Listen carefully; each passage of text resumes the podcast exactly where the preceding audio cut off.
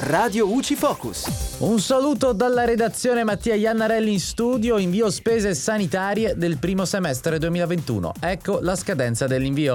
Un avviso pubblicato sul sito Sistema Tessera Sanitaria ha disposto la proroga del termine ultimo per l'invio dei dati delle spese sanitarie sostenute dal 1 gennaio al 30 giugno 2021, portando dal 31 luglio al 30 settembre 2021.